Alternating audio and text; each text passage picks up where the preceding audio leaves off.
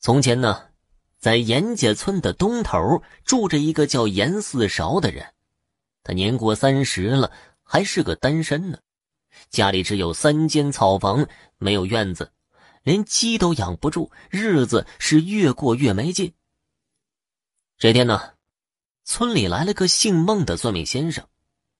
严四朝早就听说这个孟先生很有本事，便把他拉到自己家，好吃好喝招待一番，然后请孟先生给自己指条明路。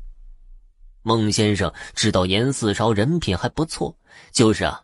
人有点懒散，有心想帮他，于是啊，他一边心里盘算着主意，一边拿起罗盘，围着严四朝的房子走了起来。孟先生绕到严四朝的房后，见那里有一条大路，便停住了脚步，上下左右看了一圈，点了点头，又摇了摇头。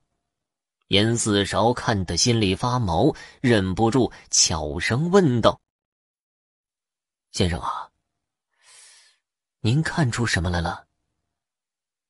孟先生摆了摆手，郑重其事的对严四勺说道：“家宅风水不错，只是有点小问题，所以你迟迟不能成家立业。啊？啥问题啊？孟先生有没有什么破解的法子？”孟先生。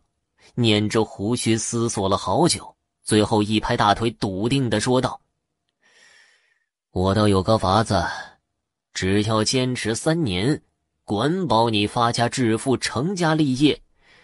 可我就是担心你没有耐性啊。”严四朝急切的应道：“有耐性，有耐性，孟先生，只要给个法子，我一定照做不误。”你的富贵藏得太深，一定要喊才能出来。这样吧，你在房子后撬开一扇窗户，每天四更起床，把油灯点亮。我刚才转了一圈，发现你房后就是大路，每天早上都会有乡亲路过，看到你亮灯，他们一定会问严四朝起来了，你必须答应一声起来了。你名字里正好有个四勺字，这样天天叫四勺，坚持三年，乡亲们必定能将你的富贵喊出来。严四勺一听，连连道谢。临走前，孟先生又嘱咐道：“记住啊，你翻身的机会只有这么一次，这三年中要是有间断的话，以后就再也没机会了。”啊，不敢，不敢。等送走孟先生之后，严四朝不敢怠慢，一切照孟先生的嘱咐办事儿。眨眼之间呢，三年过去了。这天呢，严四朝又将孟先生请到家里。